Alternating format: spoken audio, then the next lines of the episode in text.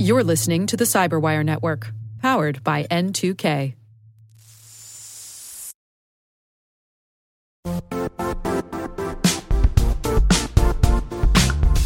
The I T world used to be simpler. You only had to secure and manage environments that you controlled. Then came new technologies and new ways to work. Now, employees, apps, and networks are everywhere. This means poor visibility, security gaps, and added risk. That's why Cloudflare created the first-ever connectivity cloud. Visit cloudflare dot com to protect your business everywhere you do business.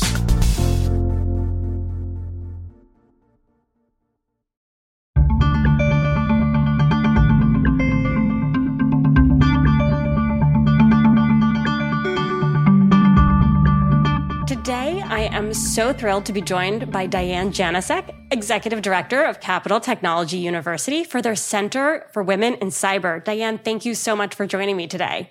Oh, thank you, Simone. I'm excited. I am too. Let's get right to it. Can you start off by telling me a little bit about your own path into cybersecurity? Oh, sure. I wasn't expecting that one, but uh, we all have different paths, especially since, as we know, cybersecurity really didn't pick up as an academic discipline until about twenty years ago, and it was in infancy. So folks that are working in the field usually have different paths, and we all come together around a common passion. And um, so my my path was really on the law, policy, and technology side. I did a lot of, I went into network security policy, and I really appreciated that. I also had to deal with some of the unauthorized disclosures and a lot of our interfaces with the public and um, Capitol Hill in terms of protecting information. And then, of course, the protection of privacy and civil liberties. So those all really synchronize Um, and center in the nexus between data governance, civil liberties and privacy, and then cybersecurity and how information security all come together. So I like to think that cybersecurity is kind of a nice umbrella because there's multiple things within that um, that are just really exciting and always changing. Yeah, that's amazing. So tell me, how do you think that your own experiences have shaped the way that you think about the cyber talent challenge that we're grappling with as an industry here? That's part of what we like to talk about and highlight. So where does this kind of land for you as we think about how we solve this? How we solve it? That's like the million dollar question. I know. Um, so if you had a dollar for every idea. But I think what we're looking at um, as the challenge, the real challenge is getting the, en- the country energized, right? You always have to have a sense of urgency that there's an issue that we have to rally around, kind of like the, the World War Two, kind of, you know, we can do it and uh, pull together. I Usually you have to have that as an impetus before you really get people on board and, you know, get that momentum and get those, get the buy-in. I think we've had that with enough incidences going on, as well as people at their home having their own Ring doorbells, you know, compromised and, you know, having their bank accounts constantly having to change out their credit cards, they were compromised. So people are feeling it at a personal level. And then they're also seeing it, you know, at a national level in terms of banks and libraries and Uh, Department of State. I mean, every level, the library up in Alaska, they're all getting compromised. So people are now realizing this is an issue. This is a challenge. It's real, but not everyone's coming together in terms of how can we make a difference to actually change this? And I think that part of that issue lays on how the United States is constructed in terms of our three branches of government with our federal and our state, and how that issue has arisen on top of our governance in the United States. And that what makes it particularly challenging in terms of, is there one way forward or not? Or can we all rally together around some common purposes and goals? Yeah, it definitely strikes me when I think about having worked in this space, but also previously in the, the more functional cyber and operational cybersecurity side, that there are a number of really impressive initiatives, whether it be through industry, academia, and government, that are looking to, to sort of take on um, this workforce shortage and the talent and skill set shortage we have head on. What are some of the things that you have found, especially in your work with Capitol Technology University, that have helped to create new pathways, not only for individuals, but maybe even for the employers that are looking to, you know, employ these graduates after they go through their programs? Everyone has, you know, an innate need to belong. They all want to belong to something that's important. And if we can get people to have a sense of this is areas important, you can easily get them into the pipeline. But getting them into the pipeline and getting them into the workforce, I think, are almost two different equations, right? And we're trying to match those up with all the initiatives that are going on right now. So in that regard, I think they're looking at all avenues of tapping into talent. starting off young with, you know, some of the middle schools and the high schools, starting off with varying types of degrees and scholarships and opportunities for associate degrees and bachelor's degrees. They're looking at doing cross-training for mid-level career people that may want to change and move into the area of cybersecurity, some cross-training going on. They're looking at, there's initiatives right now with veterans and first responders. After they may have done their twenty years, they can move on and try something else, moving naturally into cybersecurity, retraining and having that paid for and having them open up the doors for that. So just opening up the aperture of who might be interested so that the pull to pull from and to gravitate and, you know, get the energy behind it. There's a bigger mass in which to literally pull from. From that way forward, from the employer perspective, as you mentioned as well, they have to be creative. So just because you have someone walk in the door doesn't mean that they're going to be ready for the challenges that constantly are changing in the cybersecurity area. So keeping folks upskilled and current is a whole nother challenge. So this field is just layered with issues in terms of opportunities and challenges that have to get, you know, have to go through it. So that's why I call cybersecurity a team sport, because there's so much to get the right person in the chair at the right time to fit, you know, to address the right threat. Yeah.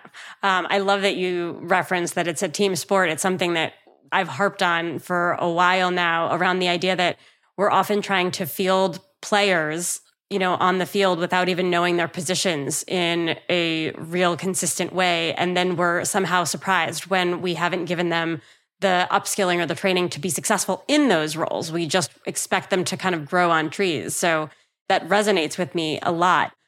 If we just kind of focus on Cap Tech as a as an exemplar here, what are they doing as an institution to kind of bridge that gap between what they're doing from a pipeline perspective and growing new talent, but then also looking at, you know, job readiness and the employer side? Because I view that as one of the primary gaps in this equation is employers care about job readiness and institutions and universities often care about graduation rates.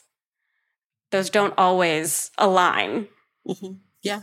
No, I, you're, you are spot on. So very, very insightful in that regard. So the current president of Capitol Technology University is, is Doctor Bradford Sims. He, um, I believe he came from Embry-Riddle before that, but he was primarily in the industry of manufacturing and a lot of critical areas in terms of the pipeline and the supply chain. So when he came to Capitol Technology University, um, even five years ago, when he came, his whole thing was, let's have students that are ready, able, and, you know, ready to go into the workforce for the needs that are out there. He doesn't want to create a degree program that there's not a demand for. So his, the programs at Capitol Technology University are very much focused on the emerging technology sectors. There's, you know, there's even unmanned aerial vehicles, degrees in that area, a lot of the digital networking areas, network security, just the different areas that are even manufacturing, artificial intelligence, things that are in need right now by employers. They guarantee that you will have a job upon six months of graduation. If not, they will help you get additional training to make sure that you get the job that uh, you desire, that you uh, want to work in, that's marketable to you as well as to the employer, where it's a good fit. They are one hundred percent on that. They have a job guarantee rate because they know they are hitting the money with respect to what the employers in the local area need for to sustain their economic business models, as well as the security of their products and of their people um, and of their industries. So I think that's one thing that's really interesting. They don't have any liberal arts degrees. You wouldn't have like a language degree. They're focused primarily on what do they think is really necessary and get some of the key infrastructure sectors of the United States. So I think that's, they meet their, their name in that regard. We're Capitol Technology University. That's the first thing. They're focused on what employers are looking for for our country. The second thing that they're focusing on is making sure it's affordable, education is affordable, and they all very much participate in a number of different scholarship opportunities that are provided for at the federal level as well as the state level. So they're making it affordable for students to participate. Then the third thing that they're doing, and I'll end there and turn it back to you, is that they have said, you know, we want to be a leader in the area of cybersecurity education. They have um, embraced the role for uh, the National Center for Academic Excellence for Cybersecurity. There's five nationwide hubs, so to speak. They are the hub for this region.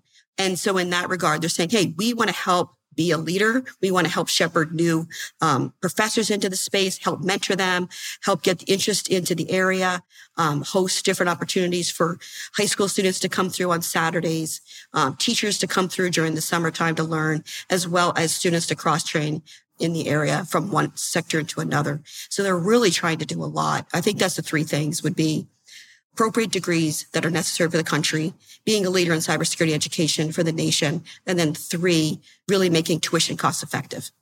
And for those who aren't familiar, the National Centers for Academic Excellence in Cybersecurity, it's been around since nineteen ninety-nine, and it has had a significant impact. Can you tell us a little bit about the program and where it came from and, and how it fits into some of the work that you've been doing there? Yeah, thank you, Simone, for asking that question. So I used to be involved with the program. Um, I've since not been with the program, so this is just Diane's view of the, the world, so to speak now. But uh, the National Centers for Academic Excellence in Cybersecurity, they call it the C A E program. I kind of think of it as a stamp of a perimeter or a stamp of approval that you would get, like a housekeeping seal that we saw with CISA coming out with some things these days.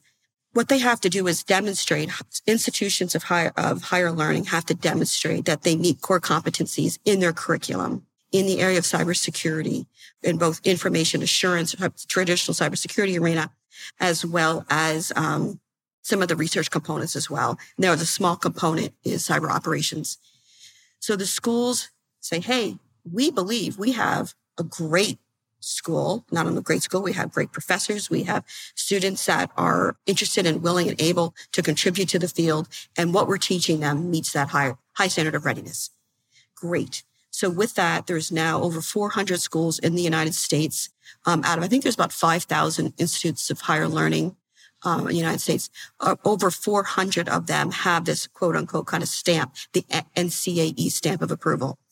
And what has been happening is that there was just a study done, as you mentioned, it started in nineteen ninety-nine by just a couple of folks and um, people that may have remembered Doctor Deb Franke, who was one of the former directors of research at the National Security Agency, is now with uh, one of the one of the national labs. She was at the University of Idaho. She was one of the first schools that was uh, began in nineteen ninety-nine, and what it really was doing was establishing an opportunity to learn and to grow the cybersecurity, not just the workforce but the teachers. Right? They didn't even have a textbook in nineteen ninety-nine. So really growing that curriculum and starting it forward. So moving forward, right, I shepherded that program for a while um, as my role as the commandant of the National Cryptologic University. Moving forward, June of twenty twenty-three, so just this summer, a report came out and it said, do we think this program's worked? You know, has it yielded the dividends that we thought it should? I mean, they said overwhelmingly yes.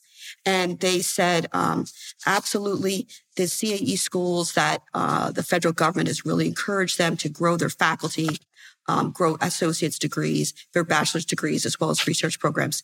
They said that these institutions produced an outsized number of cyber and cyber-related graduates relative to the non-C A E schools. And they went through a number of different um, examples.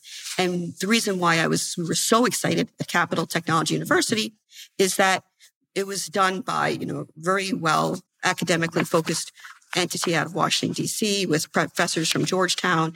One of the sentences in there is that the C A E program and its designated institutions do more than just graduate cyber talent. Standout institutions such as Dakota State University, Pittsburgh Technical College, and Capitol Technology Universities collaborate and bolster the community inside and outside the, their universities, and they work with the community. They receive access to networks of employers, professional development for faculty, new funding streams, and nationally recognized designation. So this program is just one of the toolkit that the nation has to grow academic programs uh, for the employers in the country so that we can fill this big void of cybersecurity workforce that I know, Simone, you know very, very well. I do. You know, I that study was was so illuminating on so many levels. One of the things, though, and it's near and dear to my heart, I know to yours, is how much we've seen statistics over the years around representation in the cybersecurity field, specifically around diversity of all kinds, women in particular. And this recent study um, you're citing shows that the finding of, you know, the statistics we've seen across the industry are mirrored in the C A E institutions as well, meaning we're still lacking as much diversity as we could in those programs and in the industry. So my question to you, you know, even as a passion play and having mentored so many women and worked in this field for so long is what can not only academia, but, you know, when you think of broadly about the industry, what can our industry partners, what can academia, what can government do, what can organizations do to really not just talk about diversity and increasing diversity, but what can they really do in your mind that would start to actually have an impact on those numbers? Well, thank you for that. So in the area of gender diversity, which I think the numbers are, you know, quite low, they're not moving as far as they want. I believe, you know, Jen Eastley recently commented on that. They're moving some, but, you know, not enough. In the area of gender diversity, they've been doing studies um, in terms of, you know, when um, a young female might want to get into a STEM field. They generally make up their mind by tenth grade, if not eighth grade. So you have to start really early. And there was a couple of, there was one study done that said, because, and this is a very, I, I wish I had the name of the report. Um, one report was called the Hechinger study that was done out of uh, New York State. And there was a second study that was done as well. I wish I could remember the name for you. And what they were saying is, is that female, the female population in the middle schools tend to be very multidisciplinaries where the boys may have some strengths. So they have more opportunities to go into other fields. So they may say, I want to go into science. And somebody may say, well, but you're so good at writing. I mean, you are such an amazing creative writer. Like you want to, you don't want to give that up. And the answer would be, you can do both. You can do technical and do creative and, you know, all comes together. And, you know, cybersecurity is so multi-talented as well that you could. So what it's really is trying to change that narrative at a younger age so that the thought of where they're going to school, you know, it's planted in their head earlier. So they may have an idea, hey, I want to go into technology. So they naturally go to the C E E schools because the education, they, but they know, you know, a stamp of approval. But so I think we have to start before they start thinking about what school they want to go to and say, this is an amazing profession. And the first way to do that is to give students role models, show them, you know, open up the doors for, you know, different gaming opportunities um, and competitions and just fun things and, you know, Rubik's Cubes uh, contests and different things that they realize there is a home here and you do belong. You know, just quickly pivoting, because I know that we've talked about in a recent episode, I spoke to Camille Stewart-Gloster um, around the recent White House cyber workforce strategy. I would love to get your take on what your thoughts are on the White House's strategy and how that will help bolster the acceleration of cyber talent across the field, but also where there might be some areas that we need to continue to improve upon. I loved listening to Camille, and of course, I'm fully supportive of what they were trying to roll out. I've been tracking this field for a while. Um, the nice thing about cyber workforce development is it by it is bipartisan, and everyone realizes, yeah, we need to come to the game, table and get together. But the nice thing about the July thirty-first, twenty twenty-three strategy that Camille was talking about is it just gives it more momentum and more energy and more focus, right? If they weren't talking about it, we wouldn't be talking about it. So it's setting the tone for, by the way, this is really important. Employers, we need to think about this. States, as well as the federal government, need to be thinking about it. Cities need to be thinking about it. Let's all rally behind this. So I, the reason why I loved Camille, I think, I think you even used the word roadshow, you know, when you're, when you're talking with her. That's awesome. I mean, the fact that they are interested in doing a roadshow and talking about National Cyber Workforce Education Strategy is amazing, right? We need that. We need that as a country with all these open positions, with so many changes in technology, so many vulnerabilities being introduced in a very, in so many ways that people are unexpected. That the fact that we have a White House that is directing this much energy with the stand-up of the office of the National Cyber Director, with Director, uh, you know, with Mister Inglis and with Kemba Walden. And now hopefully it's going to be, you know, a good friend of mine. Um, it's going to be up there too. Uh, it's going to be a lot of goodness. And it's all because you need momentum, you need energy, you need all hands on deck and, you know, all power to them. Amazing. Thank you so much for joining us here today. Really appreciate the conversation as usual. And is there anything else that uh, you want to kind of bring up that maybe I neglected to ask? I, I just wanted to mention that I often have people say to me, well, you know, what is cyber about? You know, it, it is really um, an amazing field. It is an incredibly inclusive field. They want to include you. You don't know something. Hey, we'll teach you. They sit side saddle on so many things. There's so many teaming. If you like working with the team, you like learning, it's an amazing field to jump into. So it is perfect for all ages, you know, all genders, all nationalities. And it's just fun. And we, we're very supportive of each other. So join in.